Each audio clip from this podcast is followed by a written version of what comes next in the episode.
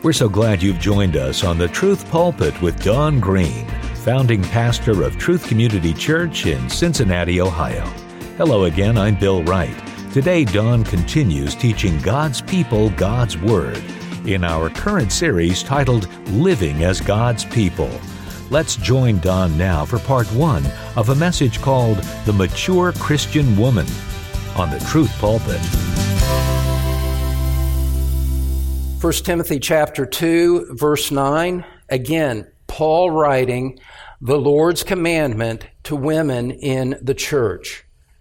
He says in verse 9, likewise, I want women to adorn themselves with proper clothing, modestly and discreetly, not with braided hair and gold or pearls or costly garments, but rather by means of good works, as is proper for women making a claim to godliness. A woman must quietly receive instruction with entire submissiveness, but I do not allow a woman to teach or exercise authority over a man, but to remain quiet. For it was Adam who was first created and then Eve. And it was not Adam who was deceived, but the woman being deceived fell into transgression. But women will be preserved through the bearing of children if they continue in faith and love and sanctity with self restraint. The restrictions on women are clarified here in the church as being a formal teaching capacity or exercising authority over men. That is, God designed, God ordained roles of distinction within the body of Christ. Now I realize, beloved, that in society and certainly in the broader evangelical church, and perhaps even to some inside the walls of this church, I realize that feminists inside and outside of the church protest against the biblical principles that we have seen. But, beloved, you and I, as followers of Christ, as He has revealed His will in His Word, we are not driven by culture. We are impervious to its demands, when, especially when it is contrary to the Word of God. We are not driven by the example of women like Beth Moore or Joyce Meyer. The fact that they have popular, wide followings does not justify what they are doing. Scripture is the rule, not outward appearances before men. Now, you're still in 1 Timothy. Notice that what Paul says in verse 10, because it gives us a bridge and a segue into Titus chapter 2. Paul, having said he wants women to adorn themselves with modesty and discreetness, says that they should, they should adorn themselves also by means of good works, as is proper for women making a claim to godliness.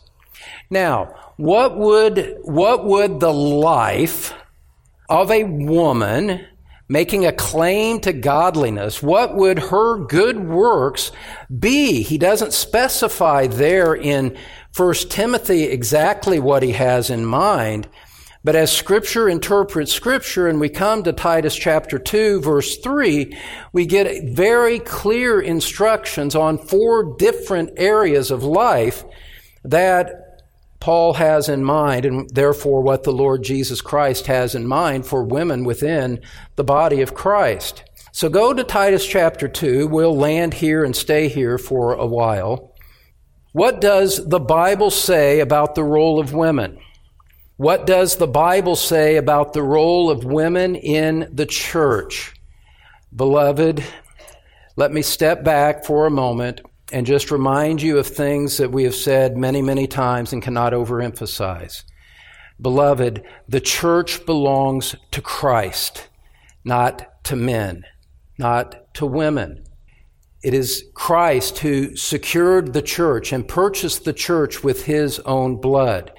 By right of purchase, by right of creation, Jesus Christ has the right to establish the way that he wants his church to operate and the way that he wants relationships to function within his body. That is his right. That is his prerogative. He is Lord and therefore what he says is law and is that which is required for his people to follow. What does Christ therefore say in his word? Uh, Titus chapter 2 verses 3, 4, and 5.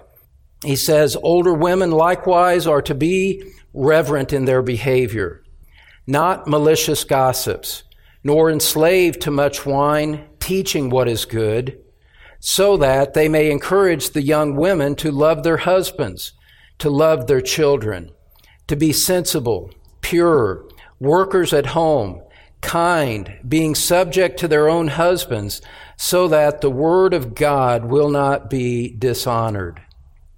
Beloved, if any woman comes to me and asks and says that she's struggling to find God's will for her life, I'm going to start by pointing her right here. This is the will of God for Christian women. And this is what we need to consider. Today we're going to focus on the mature Christian woman, the older woman in verse 3. We'll save the younger women for verses 4 and 5 for next time. Now, as you look at verse 3, notice how it begins as Paul shifts from addressing older men, he now pivots to addressing older women. And he says in verse 3, older women likewise. He's continuing the train of thought that he developed in the first two verses of the chapter. What he's saying is he's calling women to manifest a, a similar kind of dignity that he had just called the older men in the church to manifest. The only distinction is the whole point is an overarching dignity that would mark older men and, and older women in the church. The distinction is, is that he draws out different application for men and women. We saw the application to men in verse 2. Verse 3, we see he's likewise, he's continuing the train of thought when he says older women are to be thus and so. Paul does not specify the exact chronological age that he has in mind. Some of it is comparative by the nature of life in a congregation. Uh, you know, if you had a congregation that was primarily people in their 20s, someone in their 30s would qualify as an older woman compared to those around her. In a more developed, mature congregation like ours, older women, it's going to have a, a different, perhaps chronological focus. But that's really secondary to the fact that Paul is addressing women who are in a particular station of life. By what he says in verses 4 and 5, it seems that he's addressing those who have either completed the work of raising a family or have are farther along in it than what those with young children are.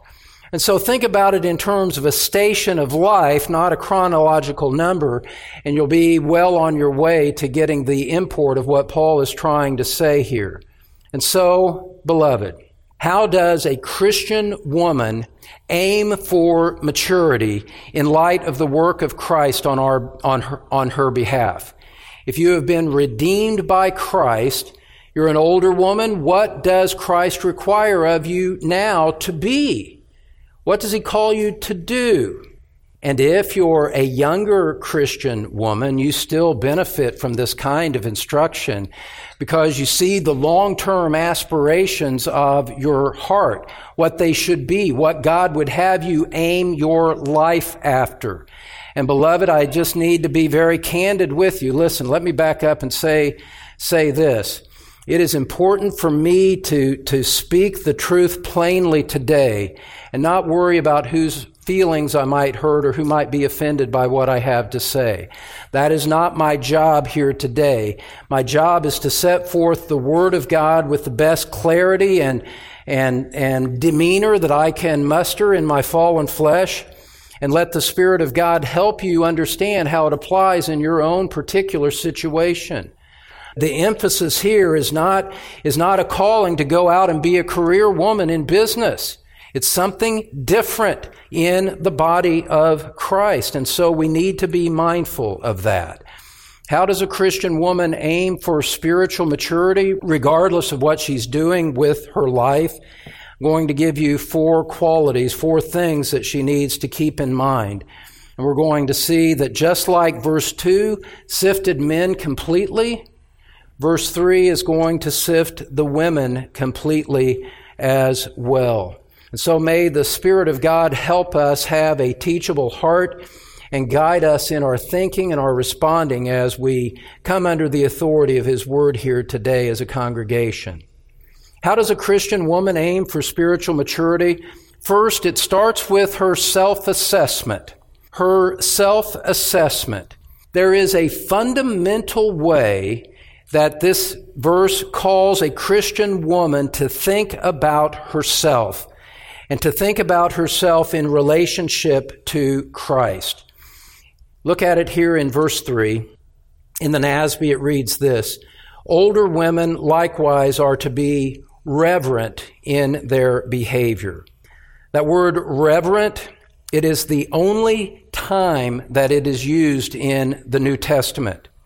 And the word reverent, as it's translated for us here in the original language, it is related to the word for being a priest. And what, what a priest is, Especially, you see it especially in the Old Testament as you read through Leviticus and the early part of the book of Numbers. A priest was someone that God had set apart for his service.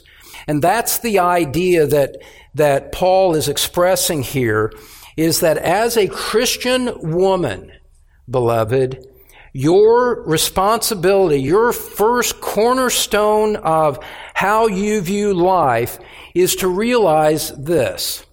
Christ has saved you and redeemed you. Christ has died for you to make you his own. He has put his spirit within you. That means that Christ has set you apart in a manner that's like a priest was set apart for God in the Old Testament. You have been set apart by Christ in order to serve Him with your life and opportunities and relationships that He has given to you. You, you are set apart. You're, you, you view life from a reverent perspective. There's this fundamental recognition that the overarching purpose that is at work in your life is the purpose of Christ. And therefore, it is your responsibility and it should be your desire to increasingly bring every aspect of your life, every attitude, every affection, every thought, every deed, to bring that under the lordship of Christ so that your life is set apart for the purposes that He set Himself apart for you. In other words, we can put it like this to, to put it in more colloquial language here. The mature Christian woman does this. She takes seriously, earnestly, the fact that she belongs to Christ and not to herself. She belongs to Christ not to herself. It's the desires of Christ that drive and animate and define her priorities, not self. That is so very important. Let's look back at a passage that can help us expand on this in 1 Corinthians chapter 6. 1 Corinthians chapter 6. And men, as we're all turning there, this it's not that we don't think about ourselves this way. It's just that Paul's addressing women particularly in this text. But we likewise are, if we are saved, we've been set apart by God for His purposes. We've been chosen, selected, set apart, distinguished from, from common men. And so this applies to all of us, but Paul is addressing women in particular with this idea that, that she's set apart for service to God. She belongs to God. Look at 1 Corinthians 6 verse 18, where he says, flee immorality. Every other sin that a man commits is outside the body, but the immoral man sins against his own body. Now look at how he describes it. Look at the metaphors that he uses. Do you not know, verse 19, do you not know that your body is a temple of the Holy Spirit who is in you, whom you have from God, and that you are not your own, for you have been bought with a price. Therefore glorify God in your body. The days of selfish living, the days of carnal living for you, my Christian sister, they're over. Those days are past. When Christ saved you, He set you apart to belong to Him. And every aspect of your life is to be a reflection of the fact that you understand that, that you meditate on it, and that you are earnestly seeking to grow in the grace and knowledge of our Lord and Savior, Jesus Christ. Ladies, this has really important ramifications and things that can be very strengthening if you simply, if you simply embrace it. You know, the world tells you you're to live this way and think this way and do one thing, and if you don't have this, you don't count, and all of that nonsense. Ladies, understand this. I am I'm about to lay before you wonderful liberty, wonderful, wonderful, a wonderful sense of identity that no one can take away from you. So hear me carefully with what I say. You are not defined in your essence. You are not defined in your identity by your marital status, by your family status, whether you're someone's wife, whether you're someone's mother, by what kind of things you do. You're not defined by any of that according to Scripture if you are in Christ. You are defined preeminently and first of all by the fact that Christ has set you apart for himself. You have the blessed privilege, the, the blessed position of having been selected by God for salvation. You have the blessed position of Christ having loved you and given himself up for you on the cross. You have the blessed position of being defined by the fact that the Spirit of God moved in your heart individually with power in order to give you new life and make you a new creation in Christ. And beloved, that is far more important than anything that happens on earth. It transcends your health. It transcends how your spouse treats you. It transcends how your children treat you. It transcends all of that. The supreme vertical defining pillar in your life is that God has loved you in Christ and Christ gave himself up for you to redeem you on the cross. It doesn't matter how anyone else responds to you. It doesn't matter how life goes. This is the supreme defining purpose, the supreme defining factor of your existence. And so you're to assess your position in Christ and realize that it impacts your entire life. Look there again at verse 3 with me, Titus chapter 2, verse 3. Older women likewise are to be reverent in their behavior Again, this is the only time that behavior is used, that particular word is used in the New Testament. And, beloved, what it's referring to is this. This is so sweet and so precious. And for those of you that are truly in Christ, and Christ is precious to you, this is going to be a very sweet explanation of the text coming to you. What Paul is saying here with the word behavior is this. Behavior refers to a life that expresses godly inner character. The behavior flows from a character that is inside, the hidden person of the heart. Look over at 1 Peter chapter 3 where we see this addressed to women also.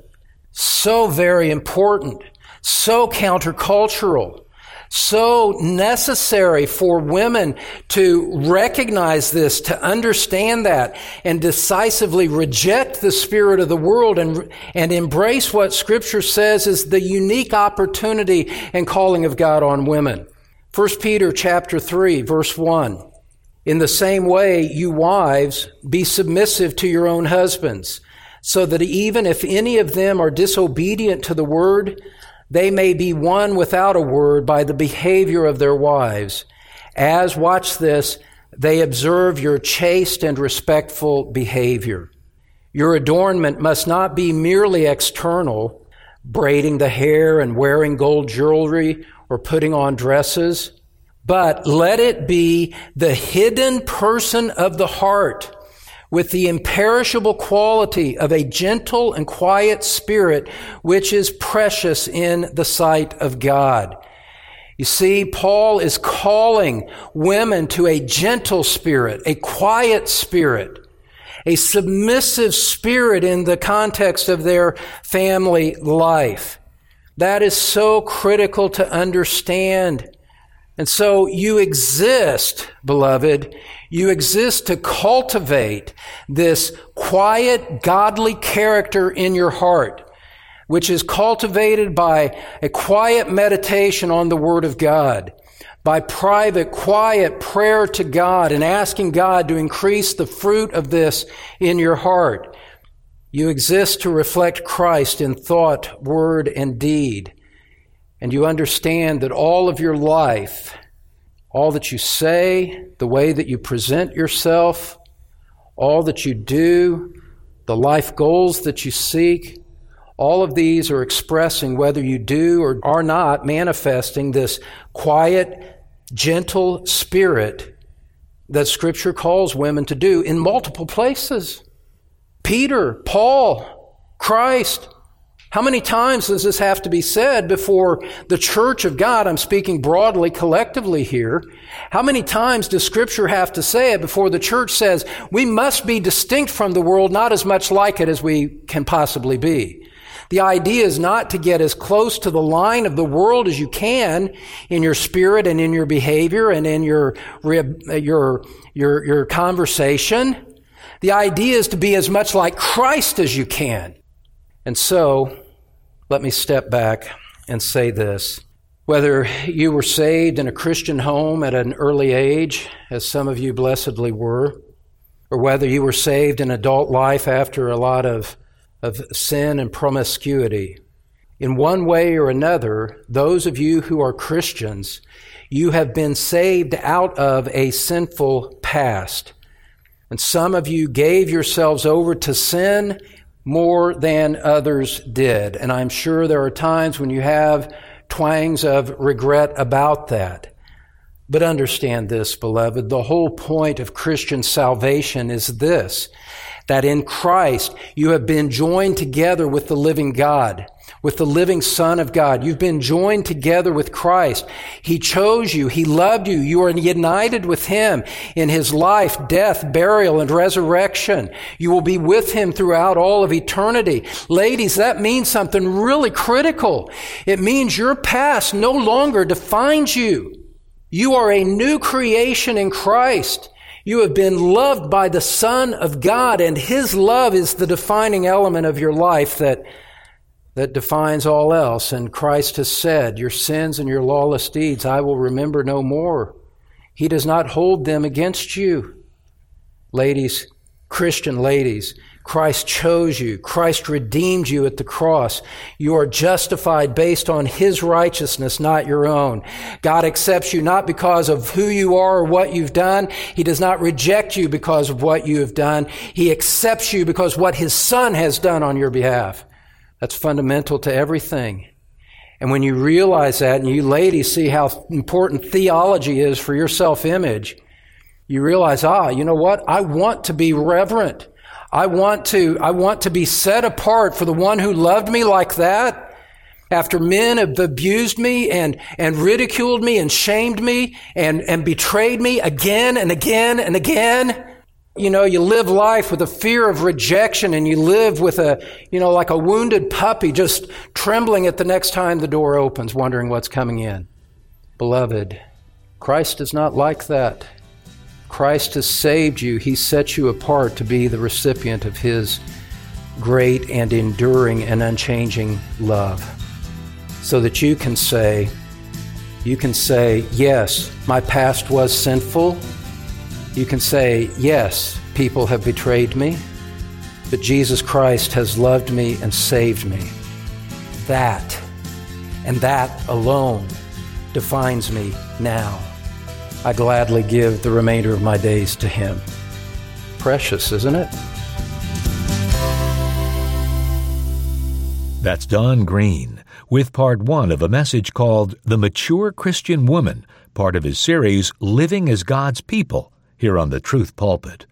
Now, here again is Don with a closing word. Friends, I'm so grateful that you have joined us for the Truth Pulpit here today. And I just wanted to explain a little bit about the format and invite you to another resource. Our daily broadcast, this 26 minute format, is an edited version of full length pulpit messages that I've given in the past.